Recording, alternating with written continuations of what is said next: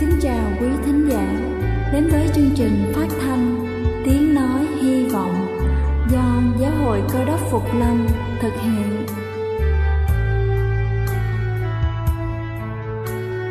Kính thưa quý vị, Đức Chúa Giêsu trước khi Ngài về trời đã ban cho các môn đệ của Ngài một điều răn mới, đó là họ phải yêu thương nhau như chính tình yêu mà Ngài đã dành cho họ Quả thật vậy thưa quý vị, tình yêu thương là một món quà vô giá mà Chúa đã ban cho nhân loại và đó cũng là thông điệp mà chúng tôi muốn gửi đến toàn thể quý vị. Nếu quý vị muốn tìm hiểu thêm về chương trình, về niềm tin hoặc muốn nghiên cứu về lời Chúa, xin quý vị gửi thư về chương trình phát thanh Tiếng Nói Hy Vọng, địa chỉ 224 Văn Đăng Lưu, phường 3, quận Phú Nhuận, thành phố Hồ Chí Minh hoặc gửi email cho chúng tôi theo địa chỉ tiếng nói hy vọng amoc@gmail.com Ngoài ra, quý vị cũng có thể liên lạc với bất kỳ hội thánh cơ đốc Phục Lâm tại địa phương gần nhất. Xin chân thành cảm ơn và kính mời quý vị lắng nghe chương trình hôm nay.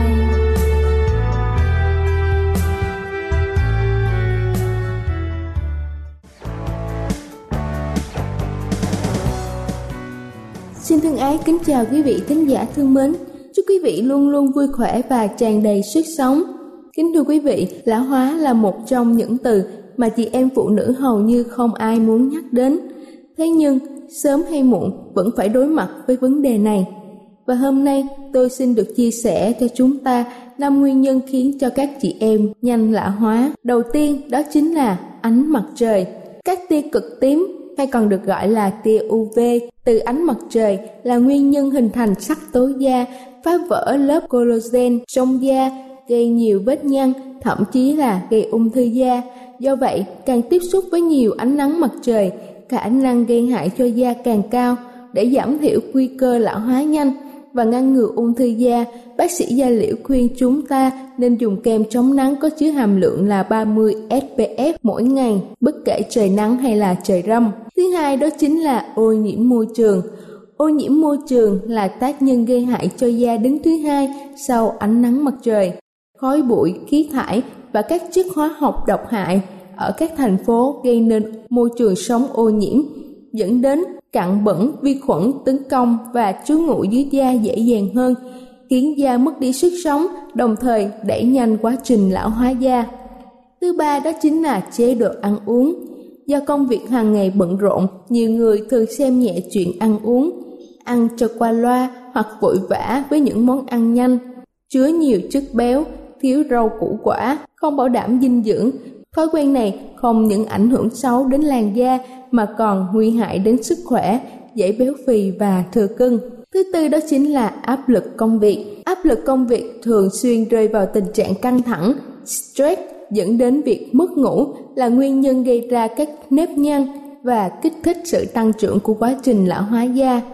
Bên cạnh đó còn làm suy yếu các bộ phận chức năng khiến cho cơ thể luôn ở trong tình trạng mệt mỏi và chán chường.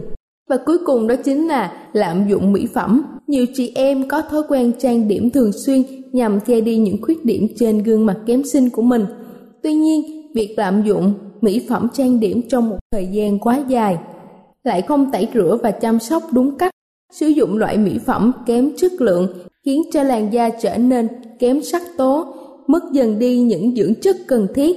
Vì thế, nếu da không được cải thiện kịp thời sẽ dễ tổn hại, xuất hiện nhiều nếp nhăn, lão hóa da sẽ xuất hiện sớm hơn so với tuổi. Kính thưa quý vị, tôi vừa trình bày xong năm nguyên nhân dẫn đến quá trình lão hóa nhanh ở phụ nữ. Hy vọng qua bài sức khỏe trên sẽ giúp cho chúng ta cách phòng tránh được những điều không mong muốn này. Đây là chương trình phát thanh Tiếng Nói Hy Vọng do Giáo hội Cơ đốc Phục Lâm thực hiện. Nếu quý vị muốn tìm hiểu về chương trình hay muốn nghiên cứu thêm về lời Chúa, xin quý vị gửi thư về chương trình phát thanh Tiếng Nói Hy Vọng, địa chỉ 224 Phan Đăng Lưu, phường 3, quận Phú Nhuận, thành phố Hồ Chí Minh hoặc gửi email cho chúng tôi theo địa chỉ tiếng nói hy vọng amos@gmail.com. Ngoài ra, quý vị cũng có thể liên lạc với bất kỳ hội thánh cơ đốc phục lâm tại địa phương gần nhất. Xin chân thành cảm ơn và kính mời quý vị tiếp tục lắng nghe chương trình hôm nay. Kính thưa quý anh chị em thương mến, có một câu ở trong Matthew đoạn 19 câu 14 nói rằng Hãy để con trẻ đến cùng ta Đừng ngăn trở Vì nước thiên đàng thuộc về những kẻ giống như con trẻ ấy Kính thưa quý vị Ai trong đời sống chúng ta trước khi trưởng thành, Chúng ta đều trải qua giai đoạn là con trẻ. Chúng ta thấy rằng hai đứa bé chơi với nhau đó, Thì nó không bao giờ có những cái nỗi thù hận lâu dài, Không bao giờ có những cái kế hoạch trả thù, Và nó rất là dễ làm hòa lại với nhau. Đây là cái đặc tính đặc biệt của con trẻ, và đặc biệt khi mà chúng ta hướng con trẻ đến với thượng đế là một điều rất là tốt cho cuộc đời của các em tôi có đọc một bài à, luận văn ngắn của james Barry ông là thành viên trong hàng quý tộc anh trong bài luận này, ông đã đưa bức tranh thân thương về người mẹ của mình, người mà ông yêu mến vì bà đã dân phục Chúa hết lòng. Chúng ta biết rằng bà có một quyển kinh thánh và trong quyển kinh thánh này bà gìn giữ suốt 60 năm.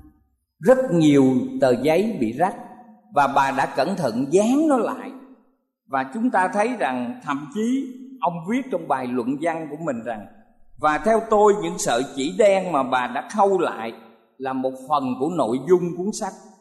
Mẹ tôi cũng yêu mến lời Chúa Bà đã đọc và yêu thích Kinh Thánh trong 60 năm của cuộc đời Tôi đã giữ quyển Kinh Thánh của bà ở trên kệ sách, Ở nơi dễ thấy nhất nó cũng bị sờn mòn, rách nát Mỗi trang giấy đổi màu Được đánh dấu bằng những lời ghi chú và suy gẫm của bà.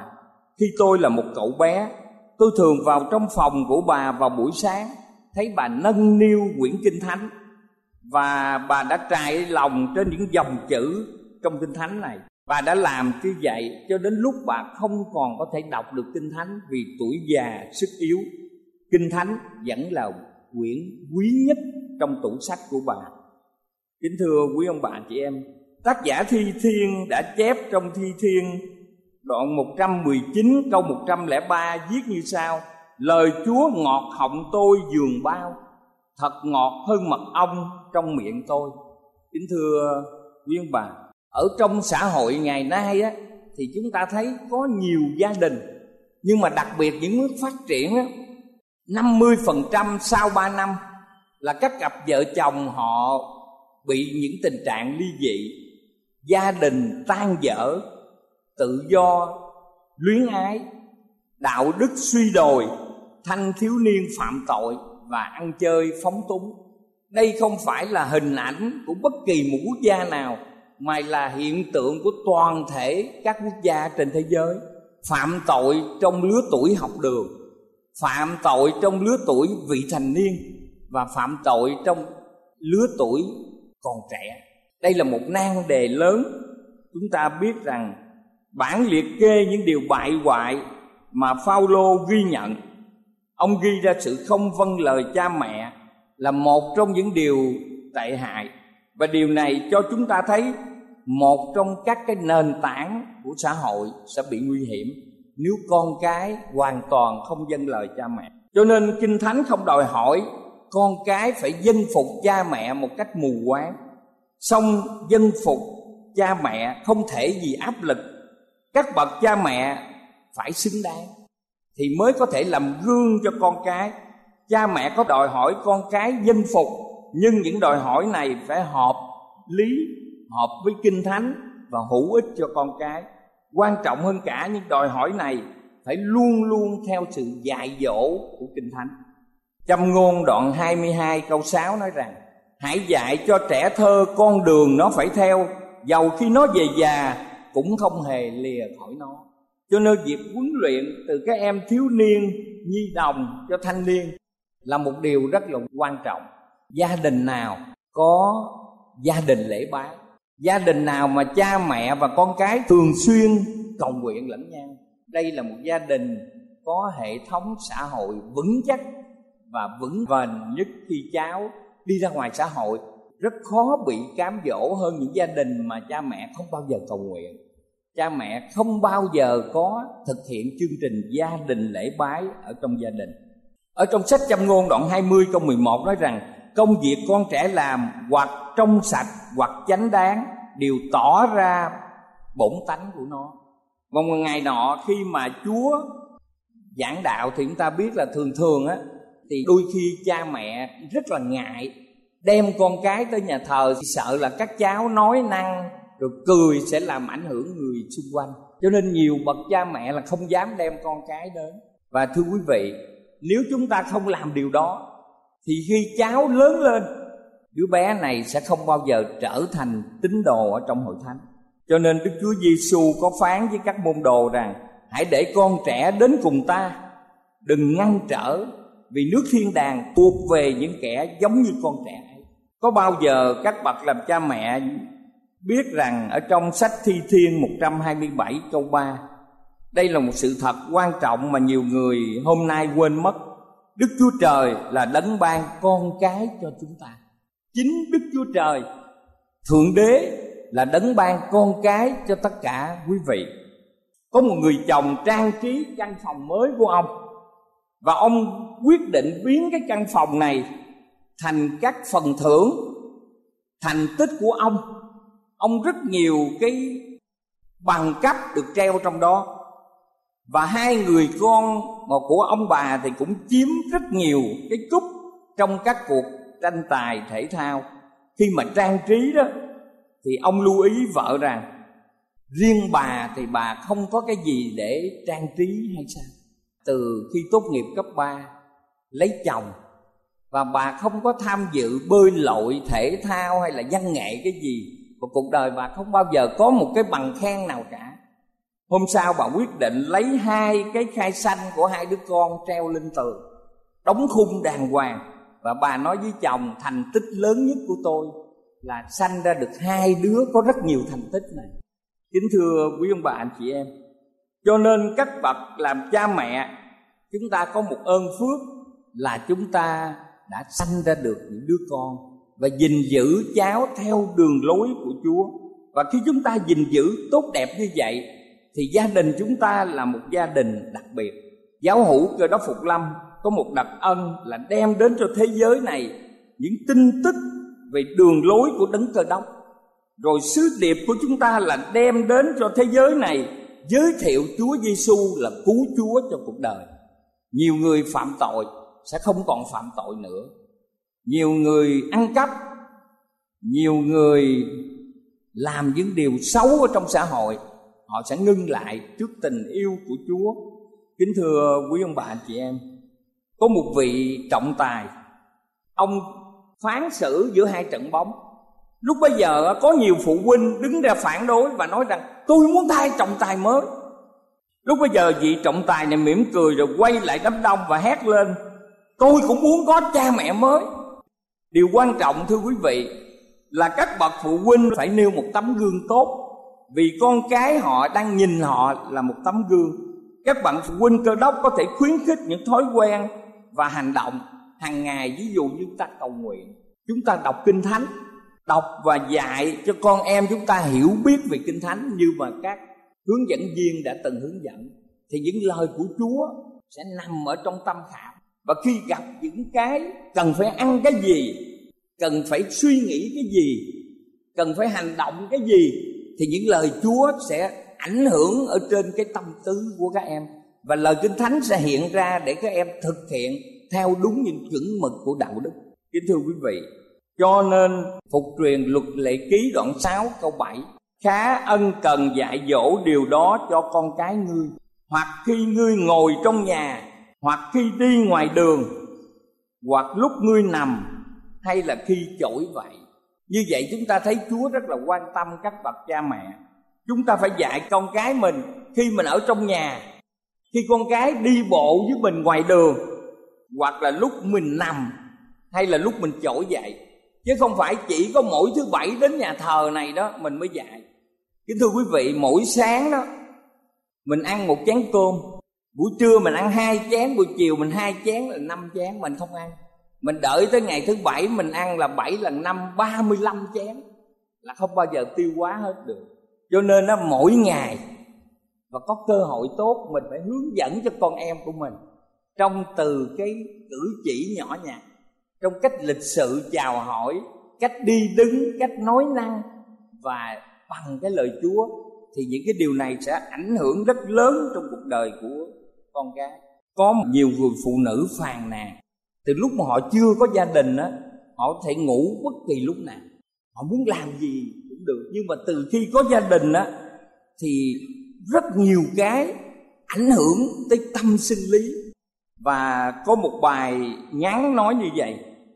Tôi tạ ơn chúa vì chồng tôi cứ phàn nàn, con tôi cứ phàn nàn khi bữa cơm chưa dọn kịp. Nhưng tôi suy nghĩ rằng chẳng qua là bên cạnh tôi còn có người chứ không phải tôi sống một mình.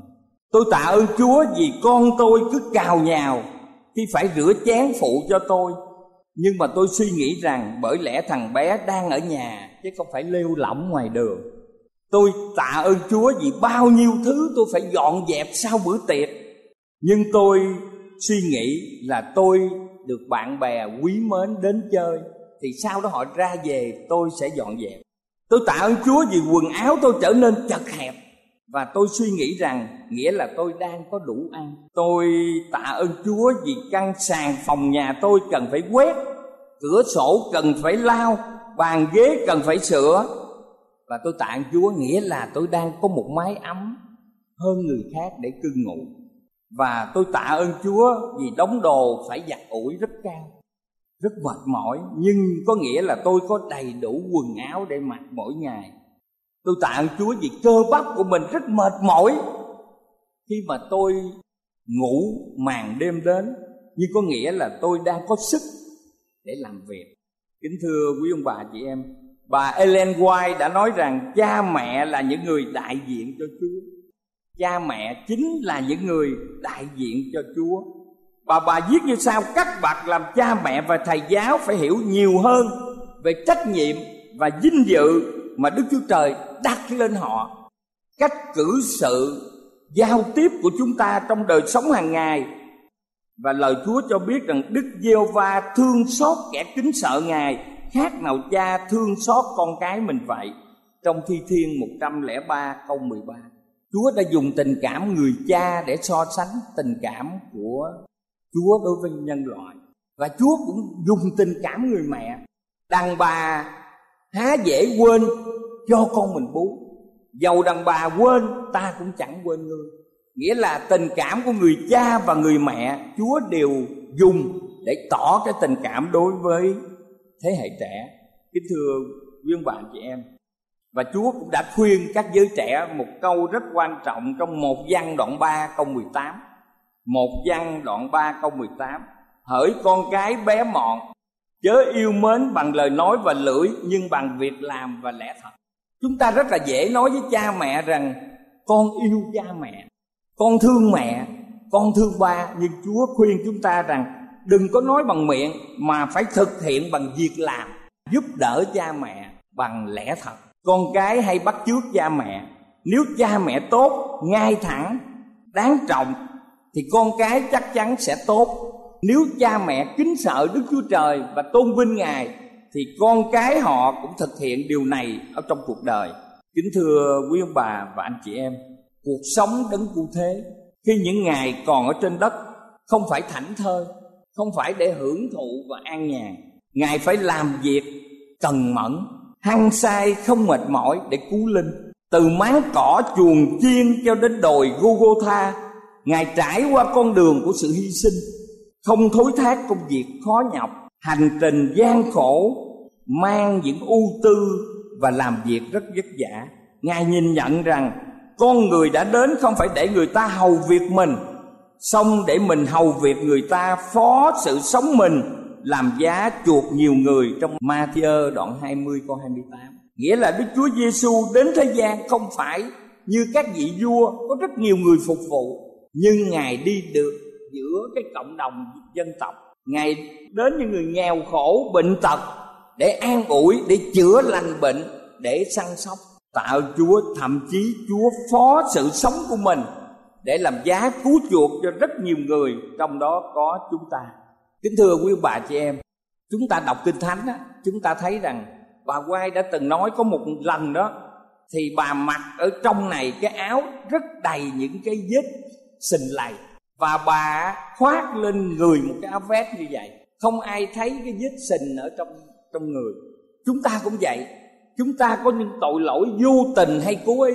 Và như vậy thì Chúa khoác cho chúng ta chiếc áo công bình. Và có chiếc áo công bình này thì chúng ta mới có thể có mặt ở trong thiên quốc. Không bởi cứu Chúa Giêsu thì không ai có thể được cứu. Cho nên, ở trong Kinh Thánh, thường gọi chúng ta là các thánh đồ, Là những người giữ trọn 10 điều răn. Và giữ lòng tin nơi Chúa Giêsu Kính thưa quý vị, Có phải Phaolô gọi chúng ta đều là thánh đồ vì chúng ta hoàn hảo tất cả hay không? Ý ông là gì?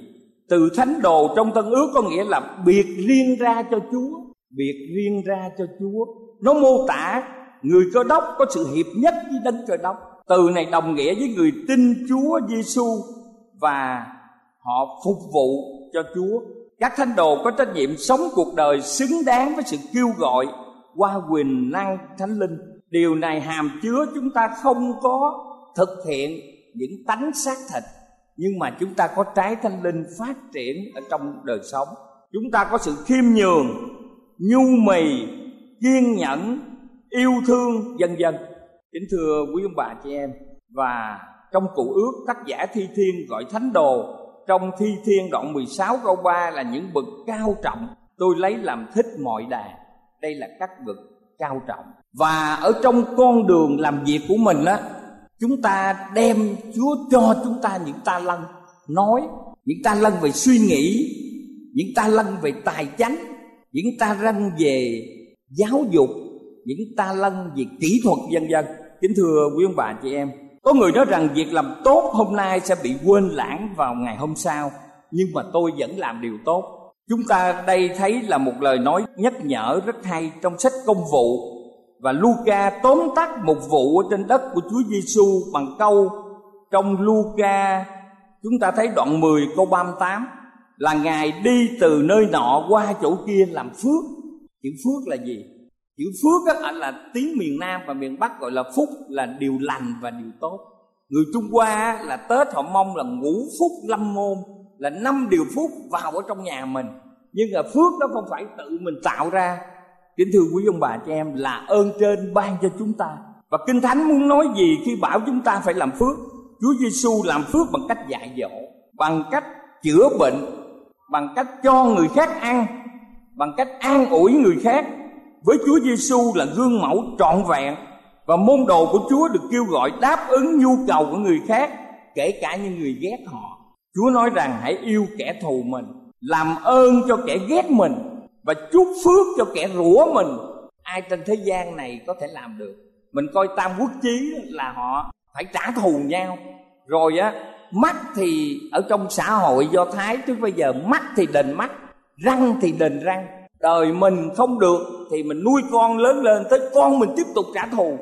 Nhưng mà chúa không nói vậy. Ngài nói rằng hãy yêu kẻ thù mình rồi làm ơn cho kẻ ghét mình chúc phước cho kẻ rủa mình. Mà nếu mình làm như vậy á, là cái người mà bị động mịch vành là đa phần là họ thù ghét. Là nếu mà mình không ghét ai cả đây là đồng bào của mình nhân loại của mình mình yêu thương mọi người. Giống như anh em thì chúng ta thấy cái căn bệnh tim nó sẽ lùi đi rất là xa. Và để ý mình giận một người nào mặt thì đỏ lên tim thì đập nhanh. Còn cái người mà mình thù quán á, họ vẫn bình thường tại vì họ đâu có biết mình đang giận. Cho nên á chúng ta tạo Chúa mình phải làm những điều phước quan trọng ở trong cuộc sống. Tóm lại kính thưa quý tín hữu trong xã hội hôm nay nhân quyền của con trẻ rất là quan trọng. Điều này rất đúng nhưng chúng ta cũng quên rằng người cao tuổi ở trong gia đình và xã hội và hội thánh cũng quan trọng không kém. Con cái bắt chước cha mẹ, nhưng nếu cha mẹ tốt, ngay thẳng, đáng trọng, thì con cái của họ sẽ tốt, ngay thẳng và đáng trọng. Nếu cha mẹ họ kính sợ và thờ lại đức chúa trời là đấng sáng tạo nên muôn loài vạn vật, thì con cái của họ cũng sẽ kính sợ đức chúa trời là đấng sáng tạo nên muôn loài vạn vật. Chắc chắn trên con đường đi vào ở khu rừng đó người ta nói với mình đi với một người mà có đạo với một người xã hội đen là mình phải đi người có đạo. Vì người này ít nhất họ cũng tin vào đấng thượng đế. Họ không dám làm cái điều gì sai lạc trong sách Matthew đoạn 18 từ câu 1 đến câu 14 trong lúc đó môn đồ lại gần Đức Chúa Giêsu mà hỏi rằng, ai là lớn hơn hết trong nước thiên đàng? Đức Chúa Giêsu gọi một đứa trẻ đến để ở giữa môn đồ mà phán rằng, quả thật ta nói cùng các ngươi nếu các ngươi không đổi lại và nên như đứa trẻ này thì chẳng được vào nước thiên đàng đâu. Vậy hệ ai trở nên khiêm nhường như đứa trẻ này sẽ là lớn hơn hết trong nước thiên đàng. Hễ ai vì danh ta mà chịu tiếp một đứa trẻ thể này, tức là tiếp ta. Kính thưa quý ông bà chị em, đây là những câu kinh thánh rất là quan trọng ở trong đời sống, từ đoạn 1 tới câu 5 và ở trong cái đời sống của một con người thì chúng ta hiểu rằng việc mà Đức Chúa Trời giao cho chúng ta con cái, chúng ta có một niềm vinh dự lớn để giáo dục các cháu trưởng thành, trở nên một người cơ đốc tốt đẹp. Khi Đức Chúa Giêsu được làm phép bắp tem thì có thánh linh nói với ngài rằng, và Đức Chúa Cha phán, này là con yêu dấu của ta, đẹp lòng ta mọi đàn sứ điệp cho thời kỳ cuối cùng rao báo rằng cha mẹ và con cái sẽ tiến đến gần cái lý tưởng của Đức Chúa Trời, phục hồi sự tương giao với ngài. Thường thì cha mẹ phải khởi sướng trong gia đình. Nếu mà trước đây gia đình mình chưa bao giờ tổ chức gia đình lễ bái, chưa bao giờ mình cầu nguyện với con cái của mình, thì ngay tối hôm nay mình phải thực hiện. Đừng có ngại. Nếu tối hôm nay mình ngại thì bao giờ sẽ có xảy ra được. Và khi cháu vào đại học trưởng thành cháu cũng sẽ không bao giờ thực hiện được. Cho nên ngay hôm nay, chúng ta là bậc làm cha mẹ phải khởi xướng từ trong gia đình của mình ngay hôm nay. Và con cái phải đáp ứng. Điều này sẽ dọn đường cho ngài chúa giêsu tái lâm. Kính thưa quý vị, cầu xin đức giê va ban phước cho các bậc làm cha mẹ. Cầu xin đức giê va chiếu sáng mặt ngài trên tất cả quý vị thân và tín hữu. Cầu xin đức giê va đoái xem các bậc làm con các con trẻ và ban bình an cho tất cả chúng ta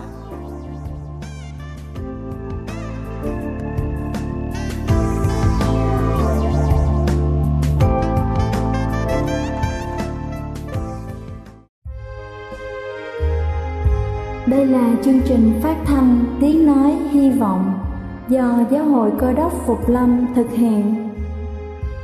Nếu quý vị muốn tìm hiểu về chương trình hay muốn nghiên cứu thêm về lời Chúa, xin mời quý vị gửi thư về chương trình phát thanh Tiếng Nói Hy Vọng, địa chỉ 224 Văn Đăng Lưu, phường 3, quận Phú Nhuận, thành phố Hồ Chí Minh hoặc gửi email cho chúng tôi theo địa chỉ tiếng nói hy vọng amos@gmail.com. Ngoài ra, quý vị cũng có thể liên lạc với bất kỳ hội thánh cơ đốc phục lâm tại địa phương gần nhất. Xin chân thành cảm ơn và hẹn gặp lại quý vị trong chương trình lần sau.